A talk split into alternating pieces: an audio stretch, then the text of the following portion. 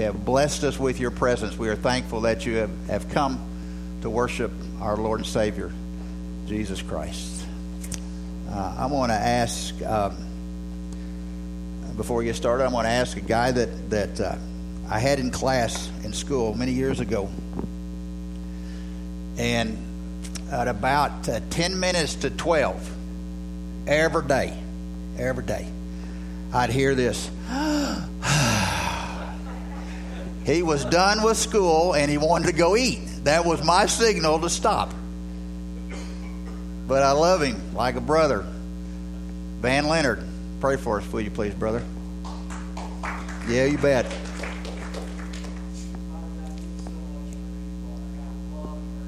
Yes.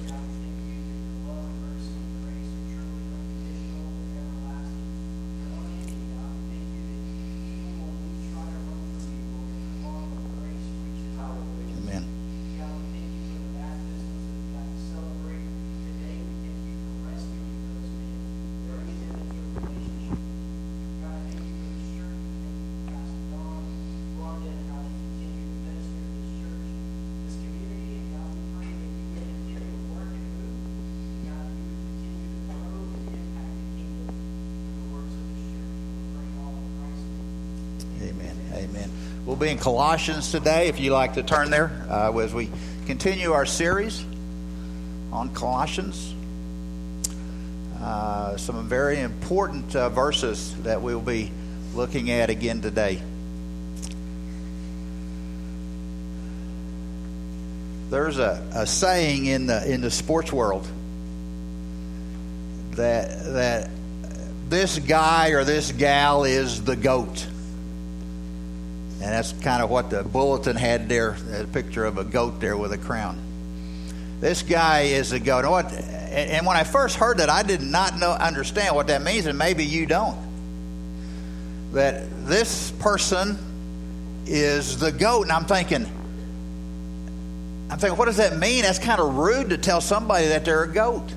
Because you see, I thought they were saying how bad this person is. but that's not what they're doing. If you are called the goat, it means that you are the greatest of all time. Greatest of all time. They say they say Michael Jordan is the goat in basketball. You can argue that. They say that Tom Brady is the goat in football. Michael Phelps, uh, the goat of swimming. Kind of hard to dispute that. They would probably even say that um, Billy Graham was the goat of evangelism. Yeah, it makes sense. But today we're going to look at somebody else who is the goat, the greatest of all times, the greatest from the past and the present and the future. And his name is Jesus Christ the only goat that really matters. And today's message will be all about all about the goat, Jesus Christ. I hope today's message brings him nothing but glory and honor. I believe the first part of the service has done that. I am going to try to uphold my end of the, of the deal, okay? All right. One of the worst ways that a person can be executed well, that's a segue, isn't it? is to be decapitated, to have your head cut off. Because they tell me, I don't know this, but they tell me that as soon as the, the head leaves the body, the body dies. The body has to have a head in order to function. And if the head is not attached to the body, the body is dead. Now, you know, you can lose an arm and a leg and, and, and get something added and something subtracted out of your body, and you can still function, can't you? You can still function. But when the head is separated from the body, you dead. There's nothing that you can do about that. The body has to have the head in order to function. In verse 18 of the first chapter, Let's look at this real quick, and we're just going to read bits and pieces of it as we go through uh, the message. In verse 18, it says, He, which is Jesus, is the head of the body, the church. The body, the church. What does that mean? The body, the head, the church. The body is every person who has been born again. Every person who has truly accepted Christ as their Lord and Savior is the body, is the church. And that is from, from uh, the beginning of in Acts until right now. You and I, if you've been truly born again, make up the body of Christ. As the body, we find our purpose and our meaning and our significance, do we not, in the head, which is Jesus. As individuals, we have got to stay connected. If we are the body and He is the head, and just like what we just gave you that example, in order for us as a Christian, we must abide in Christ. We must be connected to the head, and the head is Jesus. When we are connected with Jesus, the head, as the body, we have power, we have a passion, we have a, a, willingness and a desire to walk the Christian walk. We have the ability to do that. We have the ability to walk in a manner worthy of the calling because we are constantly abiding in Christ. The problem with many of us today is, yeah, we are kind of attached to the head, but we neglect to read His Word. We neglect to pray. We neglect to, to consistently be in God's house. We consistently refuse, in essence, to speak a word to somebody else about the, the good news of the gospel. And, and, and, and when we continue to live that kind of a lifestyle as, as a person, as an individual, we almost are separated from Him, are we not? We come and get, get an hour's worth on Sundays, and then we, we leave on Sunday and we come back the next Sunday and get us another hour, and that's about all that we do as individuals. You see, the body, you and me as Christians, need to be attached to the head, and that's Jesus. And we need to do that every day. Hit and miss makes it hard for you to be attached to the body. They do churches that way too. Colossae was, was trying to bring in different ideas and philosophies, moving away from Christ, if you would. And, and, and, and the church was, was going down here. That body of believers at Colossae, if they had continued down this road, they would have been decapitated from the head, which is Jesus, because they were looking at things that they needed not be looking at. And we see that in churches today, do we not? We see churches that, that at one time were, were the body of Christ, were believers that were doing what, what God has called them to do, and all of a sudden they were bringing in different things and different theologies, different thoughts, and, and, and they began to say that, that Jesus wasn't enough for salvation, that we need to be a little smarter and a little wiser, and we need to go look at the stars, if you would, and, and and, and see what the stars are telling us that's going to happen today. And this church was moving away. And this church was, was getting away from the head. And eventually we know that that church died out because of just that fact. You see, the body has to be connected to the head, and the head is Jesus. You see, some churches today, what we're doing is we're allowing the culture to change the gospel of Jesus as opposed to the gospel changing the culture. That is where we have to be today, ladies and gentlemen. You see, it is important that you and I are connected to the head every day, 24 7. It's important that this group of believers, this body of believers, is connected every day to the head, which is Jesus. And I'll make a promise to you now as long as I'm your pastor, we will continue to preach out of God's Word. We will continue to, to do and to speak and to sing about our Lord and Savior, Jesus Christ. That's all we can do. I believe this body needs to be connected to the head, which is Jesus. We see going on in verse 18. I gotta I gotta move quickly. Y'all need to listen real fast today, by the way, okay? We're kind of crimped for time here. It says, He is the beginning. He is the beginning of the church. He is the beginning of the body. He is the founder of the body of Christ as all believers. He is the one who created the body. He's the one that organized the body. He's the one that set the rules for being in the body of Christ. And He's the one that oversees and watches and protects and never fails the body of Christ. That's a good thing. That is a very good thing. You see, He set what you had to do to be part of the body of Christ. He, he, he makes the rules. I mean, he, he's the founder. When you're the founder, you got you got a little bit of say what's going on here. And you see, if you ever want to be in the body of Christ, which all true believers are, he would tell you that sitting in a pew doesn't gain you membership into the body of Christ. He would even go as far to say that being dunked in, in, a, in 800 gallons of water does not give you right to be a part of the body of Christ. You see, if you ever want to be a part of the body of Christ as true, blue, born again believers, what do you got to do? You got to accept Jesus Christ as Lord and Savior. Kevin, you got to have a change of your heart. And you got to be willing and wanting to walk the path that Christ talks about as, as walking a manner worthy of the calling. You see, if you're going to be a part of the body of Christ, you have got to truly be born again. Nothing else allows you to be in the body. You see, Jesus had that one statement that, that just uh, resonates everywhere, and it's John 14, 6. And he says, I am the way, he said. I am the truth. I am the life. No man comes to the Father but by me. See, in the beginning, the founder makes the rules. And if you ever want to be in the body of Christ, you must follow those rules, and that is salvation through him and through him only. Continue on in verse 18 there, it says, the firstborn from the dead. Well, that's an interesting statement. The firstborn from the dead.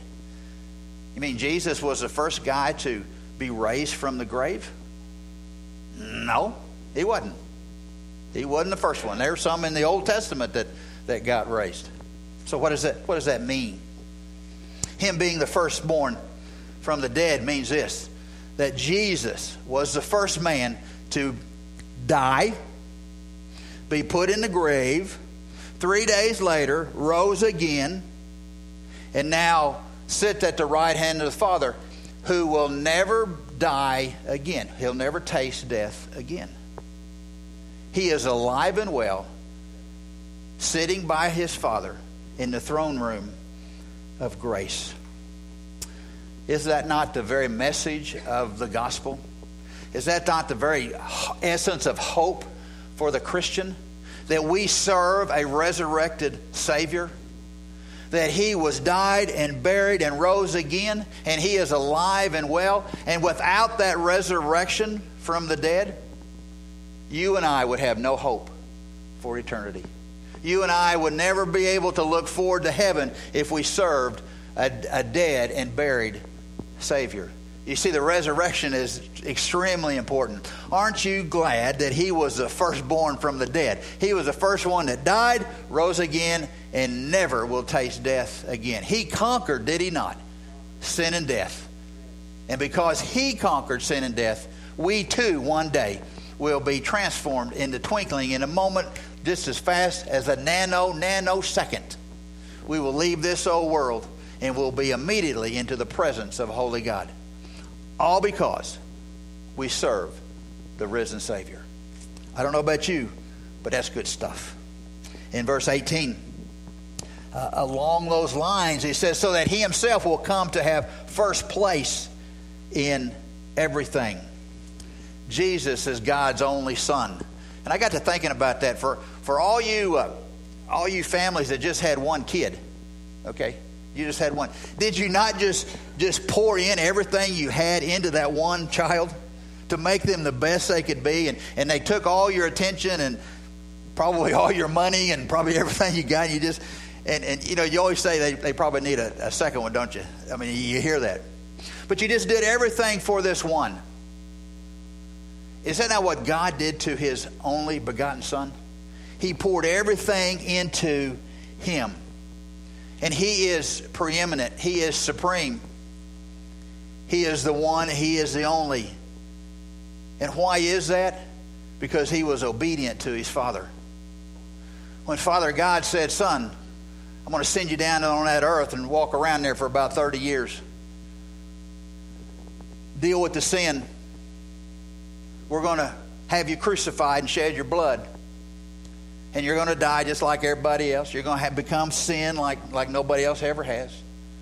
I'm going to raise you up on the third day, and then you'll come up with me and sit by me for the rest of eternity. And Jesus goes, I'm in. That's the deal. And because he was willing to do that, to be obedient to the point of death, it says Jesus will come to have first place in everything because of what he did on that cross. Verse 19, moving quickly, it says, For it was the Father's good pleasure for all the fullness to dwell in him. Jesus is God in the flesh. Did you know that? I'm gonna, let, me, let me say that again so I, I don't stutter on that one. Jesus is God in the flesh. You might not hear that in very many places. Jesus is God in the flesh. Jesus was fully God and Jesus was fully man. 100% both ways. I think, I, don't, I can't explain that. I think that's maybe some of that funny math that they're trying to teach in some of the schools. But I know for a fact 100% man, 100% God. You can't get any better than that. Every characteristic that we see Jesus has on this old earth, when we see him, listen to him speak, and we see how he acts and reacts, we see how he loves and how he forgives, and how he hates sin, and how he wanted to be obedient to the Father. You know where those characteristics came from? It came from the Father himself, because God, his word says, indwells Jesus to the fullest. Jesus is 100% God, 100% man. Jesus would say, If you have seen me, you've seen the Father. What, a, what an awesome time that would have been to live back there. To be able to see Jesus knowing He is God in the flesh. We think of God as being good and gracious. We think of God as being merciful. We think of God as being loving and forgiving. We think of God as hating sin. We think of God as being righteous. We think of God and you just fill in the blanks. There's many, many more things you could put in there. But every one of those things that you put in that blank, all is what Jesus had as he lived here on this earth. Amazing that the God of the universe stepped out of heaven in his own perfection, never having to be able to deal with sin ever, ever, and never. And he came to walk on this old earth to become sin for you and me, to take my sin and take it upon himself. And I can't imagine as he was hanging on the cross when he became sin and the stench of sin was on him. He had never experienced that. And he never experienced his father turning his face away from him as he hung on the cross because he couldn't look at his son who had become sin. Jesus is preeminent. Why is Jesus preeminent? Why is he superior? Why is, why is he incomparable? Why is Jesus the goat? the greatest of all time? Well, I got, a, I got a list for you. Okay? Listen to the list and let it soak in, if you would, please. This is Jesus as the goat, the greatest of all time in verse 12 of, of chapter 1, and we've talked about these, all of these first ones here. It says, He qualifies you and me to share in an inheritance. Because we accept Him as Lord and Savior, we have an inheritance, do we not? Jesus did that for us. Jesus rescued you and me from the domain of darkness. Jesus, Jesus transferred us from sinner to saint. Jesus provided redemption for us, which is the forgiveness of sin. Jesus is the image of the invisible God in verse 15. In verse 15, he is the firstborn of creation even before Genesis 1. In verse 16, Jesus, for by him all things were created. In verse 17, Jesus is before all things. Verse 17, he holds all of creation together. In verse 18, he is the head of the church. He is the beginning of the body of believers. He is a creator of the church. In verse 18, he is the firstborn from the dead. He will never see death again. In verse 18, he is first place in everything, creation and mankind. In verse 19, he is God's only Son. In verse 19, he is God in the flesh. The fullness of God indwells Jesus. In verses 20 through 22, we find that because he shed his blood on the cross, we are reconciled to him. We are made right with him. We are justified through him. We have no longer sin attached to our name when we are born again because of the blood of Jesus. And the only person who could ever do that in the history of this world is Jesus Christ. Jesus has a tremendous resume. Jesus is preeminent. He is superior. He is incomparable. He is the greatest of all time. Well, I got a few more. Mark 16, 9, Jesus exalted by the Father and sits at the right hand of the Father. In Philippians 2 9, he's been given a name that's above every name. In, in Acts 2.36, Jesus is both Lord and Savior. In Romans 14 9, Jesus is both Lord of the alive and those of the dead.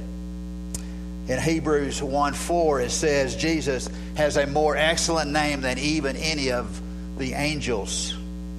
Hebrews 3 3 says Jesus has more glory than every man that ever lived. That's my Jesus. In Revelation 1 11, He is the Alpha and the Omega. He is the beginning and the end. He is the first and the last. Ephesians 1:22 says Jesus has put all things under his feet. You just name a thing, whatever thing you want to name. And Jesus is a superior to that. They are under his feet. In Peter 1 Peter 3:22, he has a power and authority over everything the Bible says.